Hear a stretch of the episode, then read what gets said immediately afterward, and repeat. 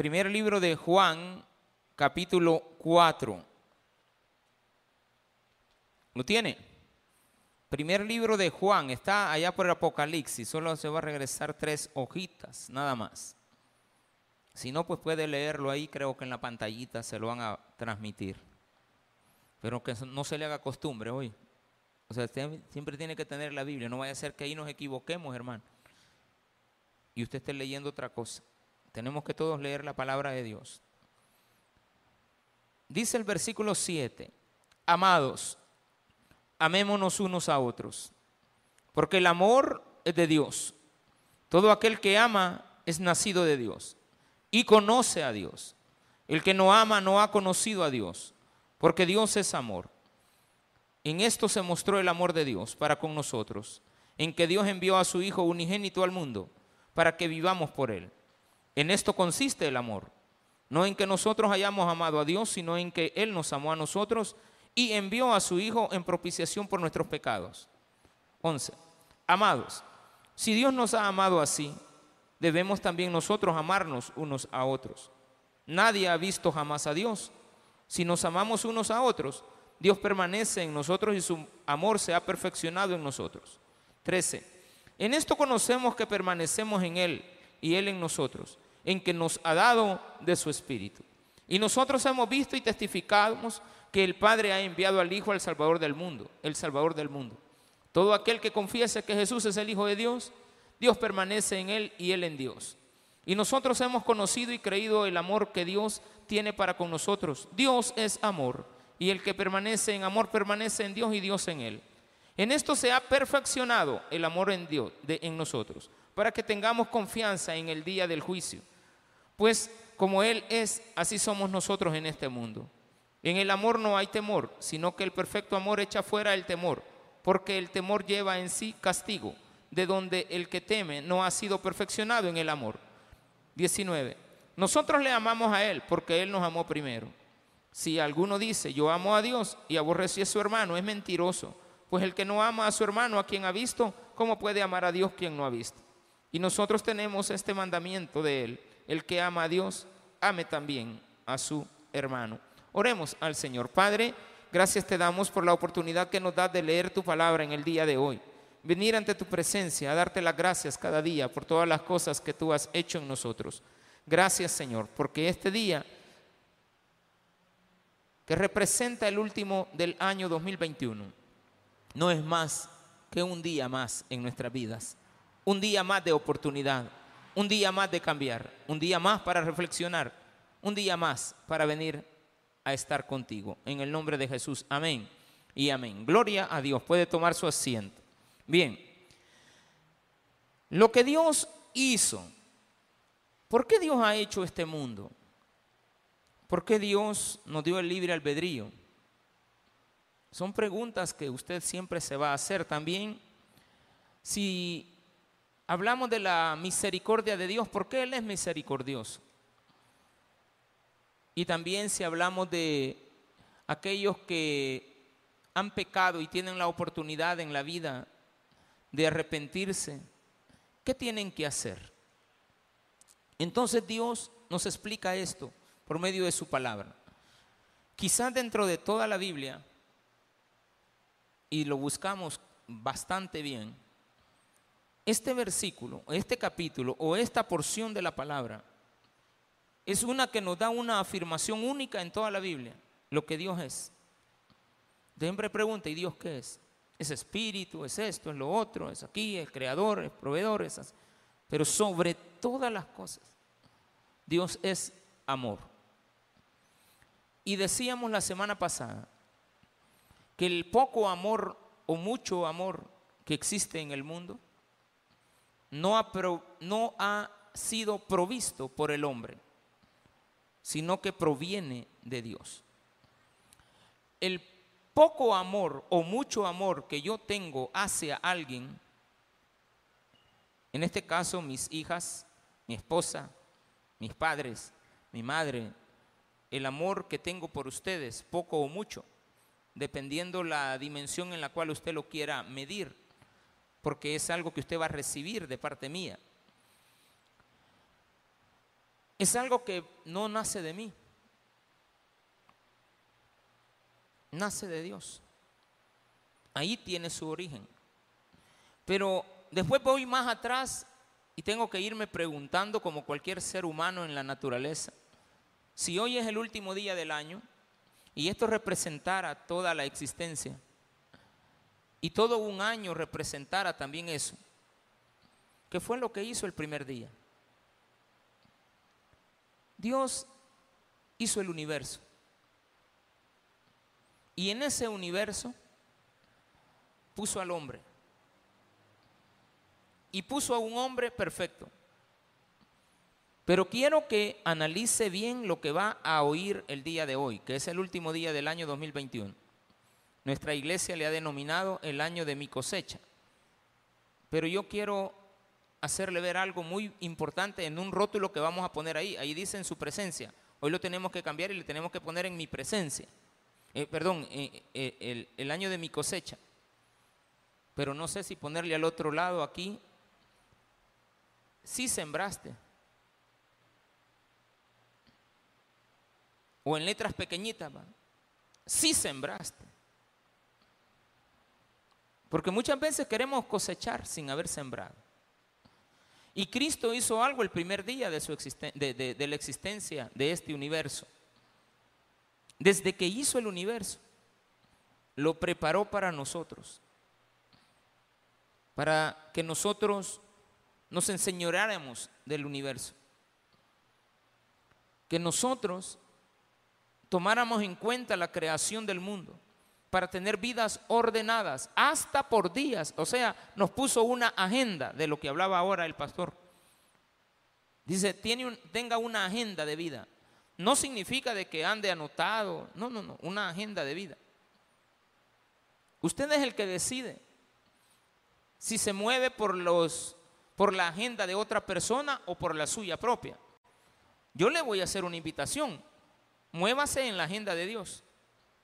Si usted se mueve en la agenda de Dios, muchas cosas que usted no entiende va a entender. Y una de ellas es cómo explicamos el hecho de que Dios hizo la creación. ¿Y por qué nos creó?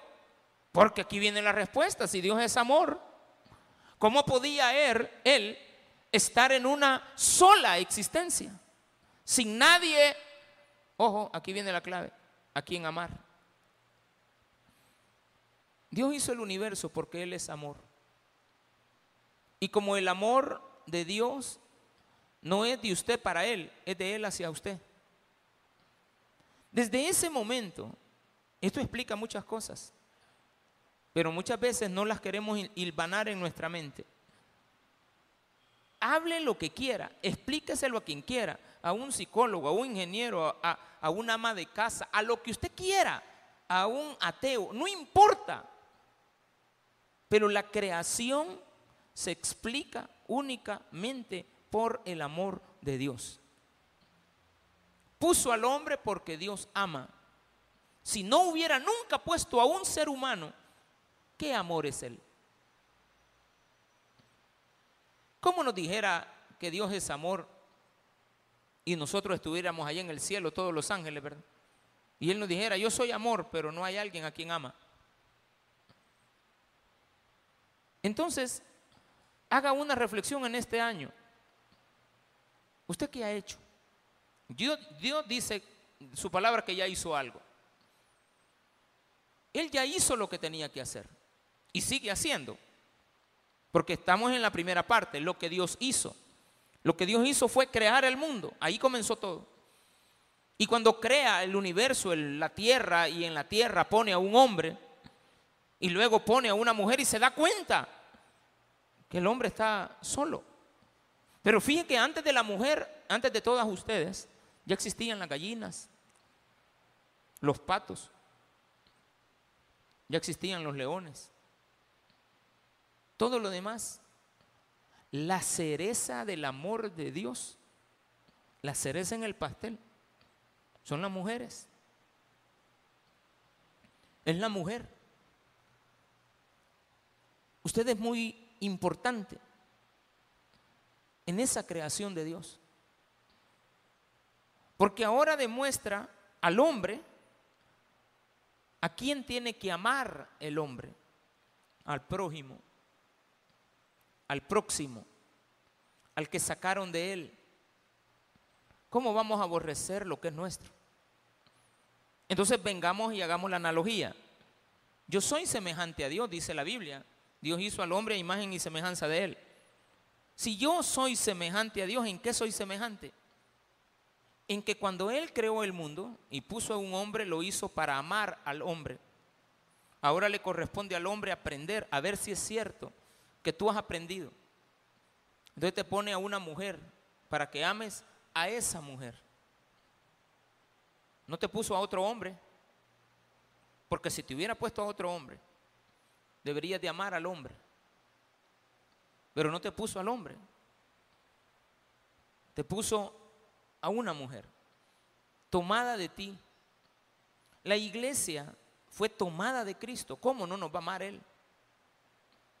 Entonces Dios no nos manda que lo amemos a Él, nos manda a que amemos al hermano que está a la par de nosotros.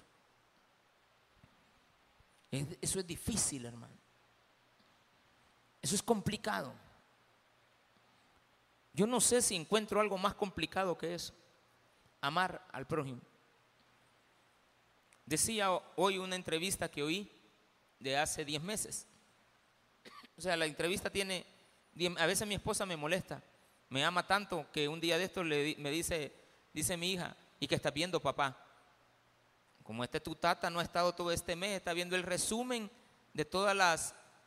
De todas las noticias que no ha visto. Sí, le digo, estoy haciendo. Ahorita voy por el 21 de diciembre, le digo, ¿qué pasa? ¿Cuál es el problema? Entonces yo me pongo al día. No vi noticias, estoy viéndolas. Entonces, ahora en la mañana estaba viendo una noticia de hace 10 meses. Bueno, voy a oír esto, está interesante. Y lo oí. Y entre todas las cosas que dijo esta persona famosa en el mundo, le hicieron esta reflexión y le preguntan, mire, y después de tanta injusticia que hay en el mundo, de tanta corrupción y de tanta gente que es mala, porque hay gente mala en este mundo, le preguntan, ¿y usted por qué no murió en esa ocasión? Ah, no morí, porque tengo unos amigos que llegaron y me dijeron, entréguese, porque lo van a matar. Nosotros estamos dispuestos a defenderlo, pero si lo defendemos, nos matan a nosotros y a usted también. Mejor entregues. Después viene y él reflexiona y dice, le preguntan, ¿usted qué piensa después de todo esto? ¿Cuándo, le dijo el entrevistador, cuándo, bendito, vamos a ver a toda esta gente pagando las consecuencias? Porque ¿cuándo ha visto a usted a un multimillonario? Y mencionó a unos del mundo, no estoy hablando de gente de bajo nivel, que pierda un caso ante un pobre. Ah, le dijo él, ahí, mira, si estás viéndolo así, ya ahí te vas a quedar sentado. La única vez que vas a ver que esta gente pague los malos es cuando venga el juicio de Jesucristo, porque Él tiene la última palabra. Hay mucha gente que no quiere amar ahorita.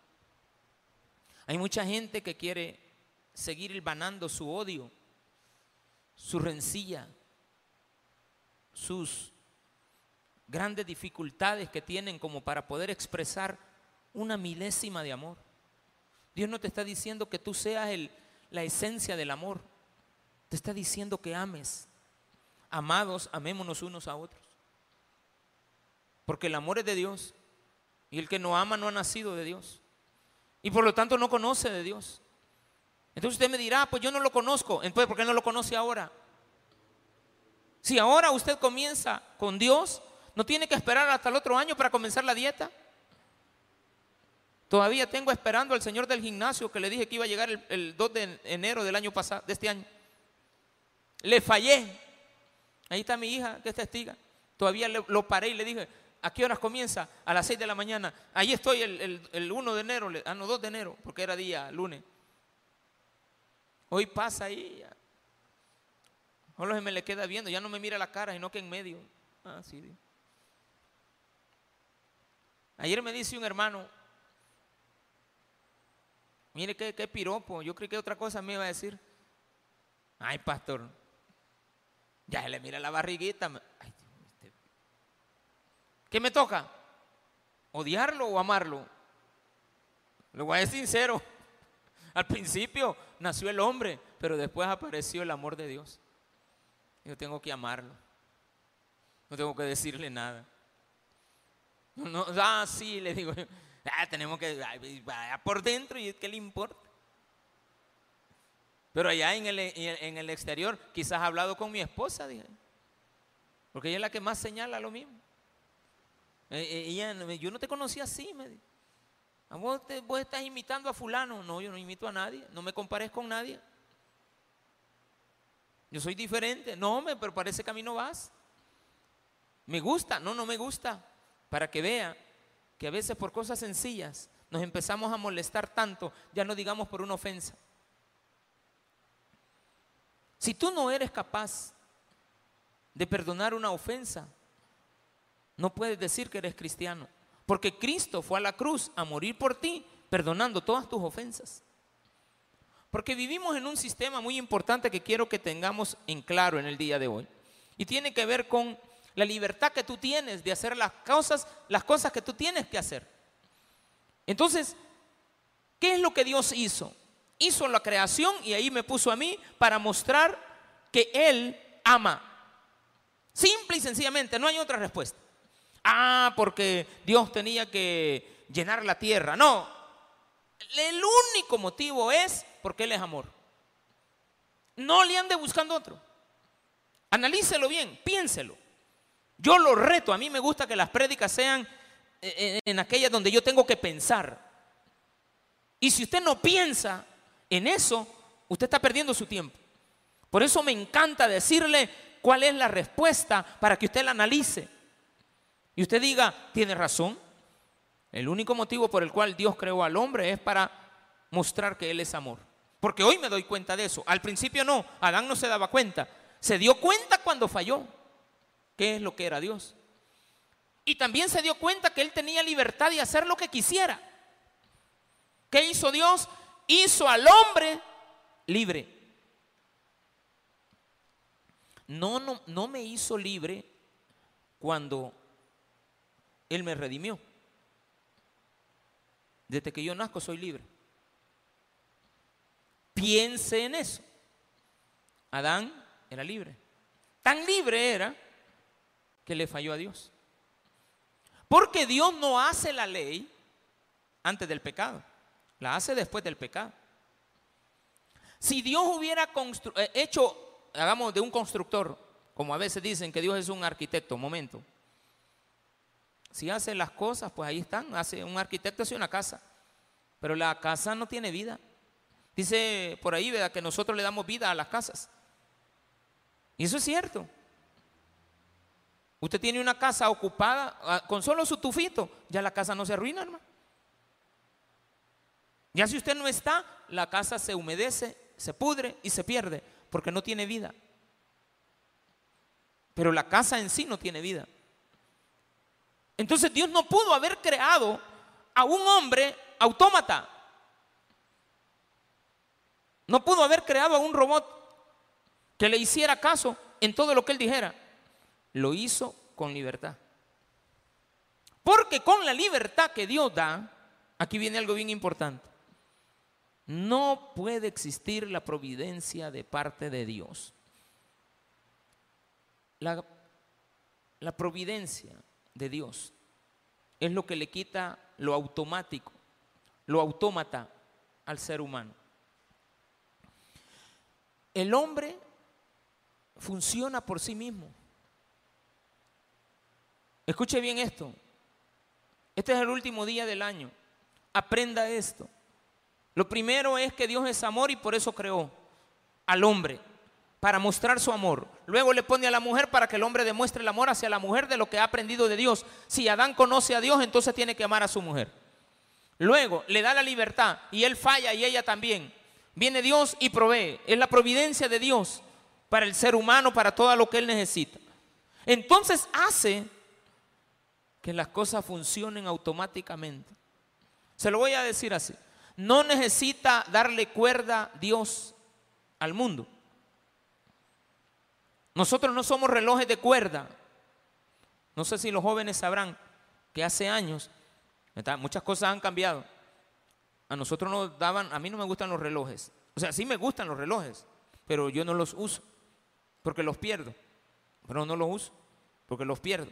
Por eso no uso paraguas, yo mejor me mojo porque pierdo el paraguas. Ya voy comprando tres. Tres compré en la vida, tres compré. Y los tres los perdí el mismo día. Lo compré y lo perdí, lo compré y lo perdí, lo compré y lo perdí. Jamás vuelvo a comprar uno. Mejor me mojo o mejor espero, pero no compro el bendito paraguas. Ah, pues habían relojes y le dábamos cuerda y lo ajustábamos a la hora. Y ese tenía que durar con el movimiento. Habían unos que se llamaban Seiko, ¿se acuerdan? Eran automáticos. En una época yo usé, pero me molestó que de repente tenía que andarlo moviendo. ¿Y qué le pasa, pastor? Tengo que poner en... Esta tontera no camina si yo no le digo. Usted no es así. Usted no es alguien que necesita cuerda. No me diga que no funciona desde el inicio. Ay, tu tata ya no funciona, es lo que usted dice. Pregúntele a la vecina. Peligroso. Claro que funciona el hombre todavía. Ya no es la misma manera, pero funciona. Y no dejamos de funcionar hasta que nos morimos. Fíjese bien cuánto dura. Yo a veces me pregunto qué pasa con esa gente que le trasplantan el corazón. Trasplanta de corazón. Va a vivir más. Bueno, imaginémonos que alguien de 80 años le ponga un corazón de uno de 20. Va a llegar a los 180 años. No. Va a tener un mejor estilo de vida porque el corazón que tiene no le funciona bien, pero siempre va a morir. Y se va a morir en la edad que se tenía que morir. Yo no sabía que dicen, esa es teoría, que el trasplante de hígado tiene que ver con los deseos y los pensamientos de la otra persona. Los pensamientos, no sé, pero dicen, una hermana un día me dijo, ¿y usted qué pasó, hermano? Y yo la, no, pastor, y fue un milagro, recuerde que me pusieron un hígado nuevo de un muchacho joven. ¿Y qué pasa con eso? No, me dijo que fíjate que ahora... A mí antes no me gustaba el café amargo y ahora me gusta. ¿Y qué dice? Es que dicen de que el muchacho que me puso el trasplante, no me dicen quién es, pero sí me dijeron, a esta persona le gustaba esto y no le pusieron ahí que le gustaban la muchacha, los jóvenes. Porque ella ya está señora, entonces su marido estaba a la par y yo le puse, ¿y no será que a él también le gustaban los jóvenes? No, me dijo. Tuve manita quebrada yo ahorita. Entonces, ¿qué hacemos? ¿Va a tener los deseos del otro? No. Aquí viene algo bien importante. Dios es la redención a todos tus problemas y a todos tus pecados y a todos tus deseos. Aprenda esto también ahora en esta noche. No vaya a ser que mañana yo no esté presente. Si no estoy presente, otro se lo va a explicar. Si usted tiene deseos es porque algo le falta. Yo no olvido el año viejo porque me ha dejado un cosamo. Ay, no, perdón, porque me ha dejado cosamo. Ya estaba agarrando el ritmo. Porque hoy mi esposa me dijo, mira, no te quisieras quedar aquí, que te apartáramos estas cositas aquí, me dijo, porque estaba sonando una canción ahí y yo ya no estaba escribiendo en el celular, yo estaba, ay Dios, y amarran la mano, póngala por ahí. Y es lo que me hace falta, pues. ¿Te hace falta una pista de baile?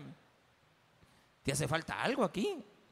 Ah, le digo yo, si me llevas ahorita a la casa y me metes en la casa y se van todos y me dejan a mí solito, lo hago.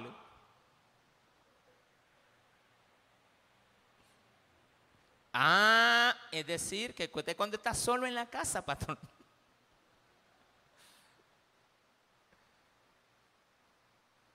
Se la desquita. ¿Y por qué haces eso? ¿Será que te falta?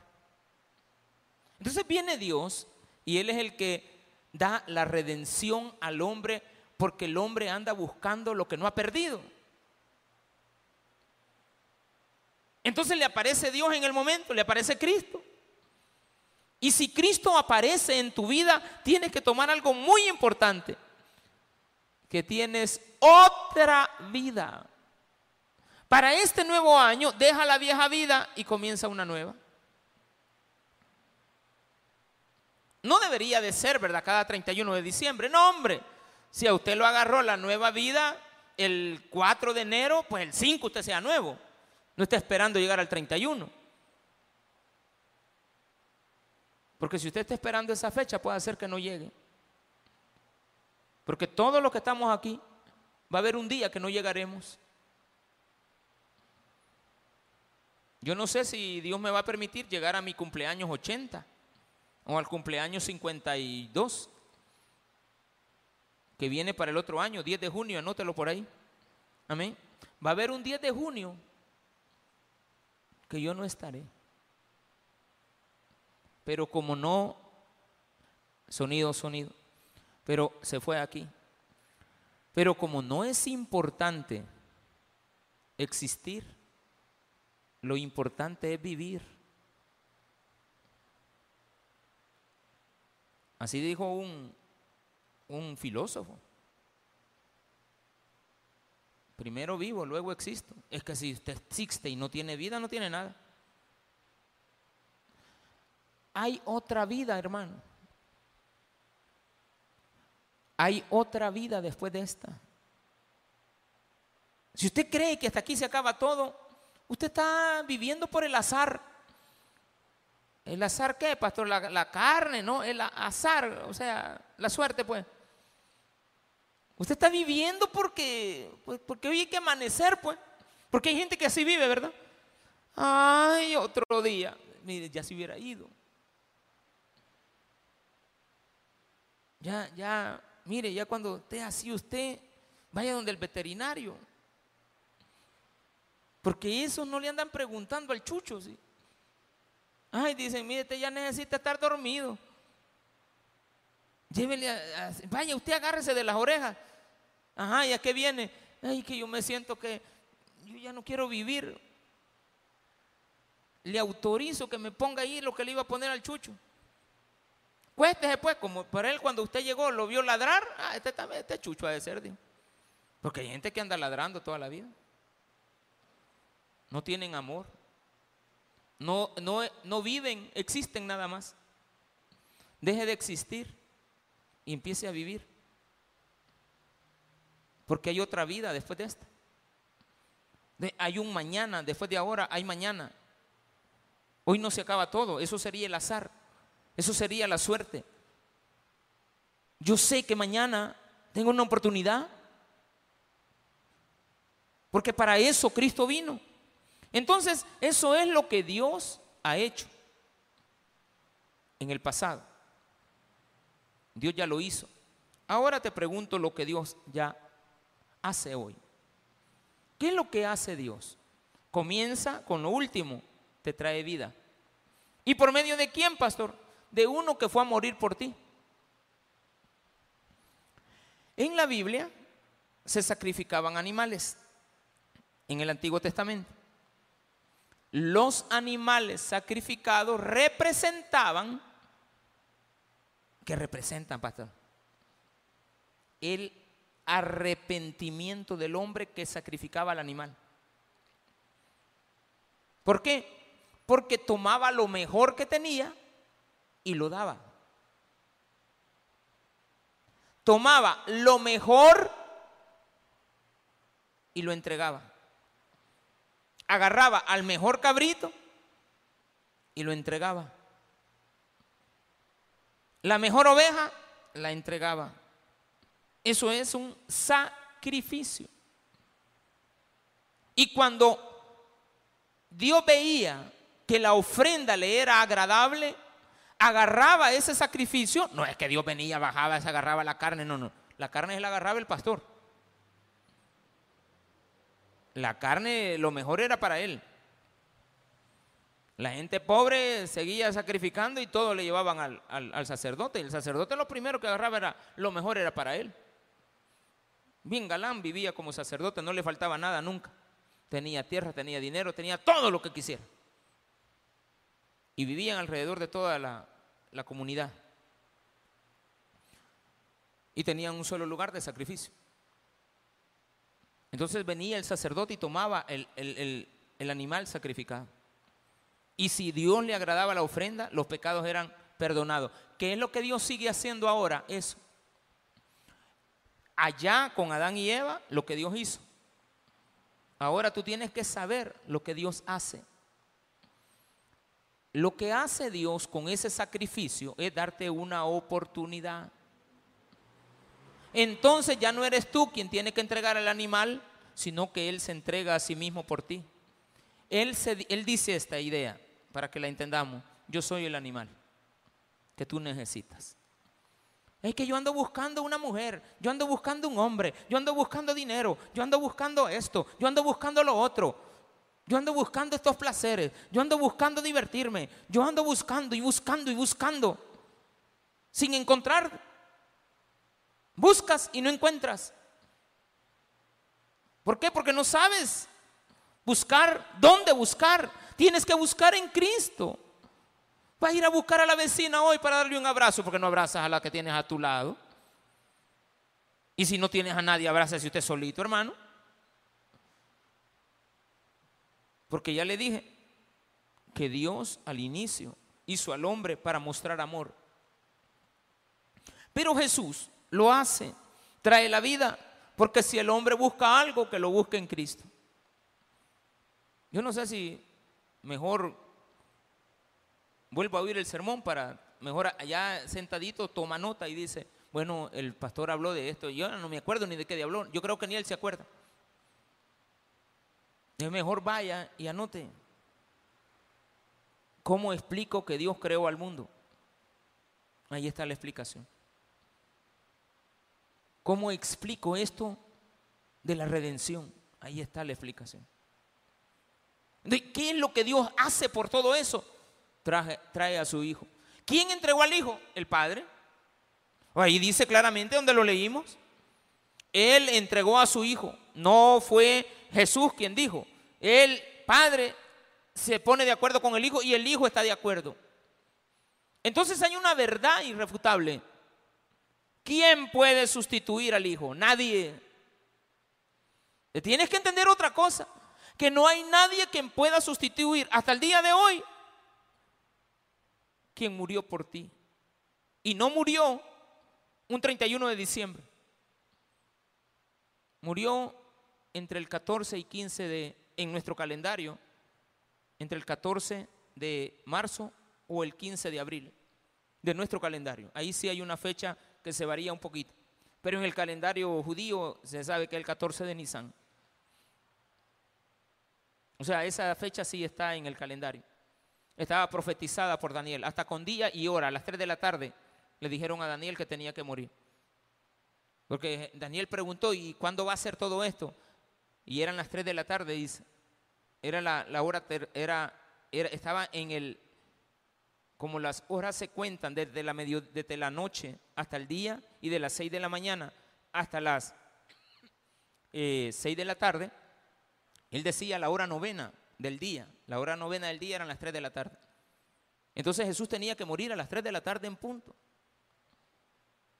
500, casi 500 años, 484 años antes de que muriera, ya estaba dicho: Él es. Y tenemos que esperar a otro, no esperen a nadie más. ¿Qué ves? ¿Qué ven? Los hombres andan, oyen, los demonios son echados de los hombres. ¿Qué más esperas? Las maravillas de Dios son las que nos ayudan a identificar qué es lo que Dios ha hecho por nosotros. Y para finalizar, si el sacrificio del animal representa el arrepentimiento, yo quisiera que tú te hagas una reflexión en este día. ¿Cuál es el animal que tú quieres sacrificar ahora? Ya no hay más animales, hermano. Entonces no se ponga usted, porque aunque no le guste, usted es un ser animal. aunque no le guste. El único animal perfecto estaba representado en Jesucristo. Así es de que hoy recuerde que en alguna época de la vida hubo un año que Jesús ya no estaba. El siguiente año que celebraron la Pascua, Jesús ya no estaba. Pero la gente empezó a entender: ya no necesitamos más, ya no queremos esto, ya no queremos lo otro. Ahora tenemos a Cristo, quien nos redime, y te da una oportunidad para que arranques el 2021. Quizás no en el año de tu cosecha, sino que en el año de tu siembra.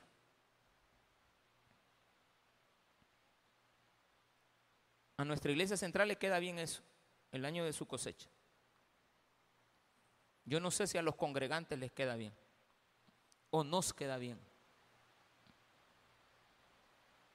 decir que vamos a cosechar sin haber sembrado. ¿De qué te sirve cosechar con odio? ¿De qué te sirve cosechar este nuevo año, nuevas aventuras, nuevos propósitos? Que te las pongas, las metas. ¿De qué sirve si no te quieres unir en la diferencia que tienes con otro ser humano? ¿Es igual Jesús al ser humano? No. Entonces, ¿por qué se unió con él? Porque si se unieron. Es como el deseo que tengo de ti hace años, desde que tenía quizás 13 años. Y por eso quizás fui un poquito rebelde. Se va a asustar de lo que le voy a decir del deseo que tenía. No va a creer lo que le voy a decir. Yo no deseaba ver a mi papá y a mi mamá juntos. Yo ya sabía que ellos ya no se amaban. Yo deseaba que Centroamérica fuera una sola. Y mire qué deseo. Raro, ¿eh? En un niño de 13 años. Yo deseo que fuéramos una sola. Yo cuando empecé a entender los mapas, a mí me gustaba dibujar el mapa mundi. Yo decía, ¿y por qué estos sí están unidos y nosotros no? Y empecé a entender algo en la vida. Que por más diferencias que tengamos, tenemos que amar al otro para poder estar juntos. ¿Oyó eso? Por más diferencias que yo tenga, la única forma de estar unido con esa persona es aceptarla tal cual es. Jesús me aceptó así a mí, siendo yo tan diferente a él. Así te aceptó a ti y a todos los que están aquí sentados y a todos los que quieran ser recibidos por Cristo. Porque recuerda que tú no, ahí dice claramente lo que leímos, tú no amaste a Dios, él te amó a ti. Por eso revientan cohetes. Cuando digo eso, revientan un cohete. Para que podamos entender qué es lo que Dios ha hecho en nuestras vidas y no lo que tú quieres hacer con la tuya. Así es de que en este nuevo año, 2021, haz lo que bien te plazca porque tienes libertad para hacerlo. Si quieres, amas o no amas. Es libertad tuya de hacerlo o no hacerlo. Pero aunque no quieras ni tan siquiera vivir y solo existir, y no quieras ser redimido, no importa. Cristo sí te ama.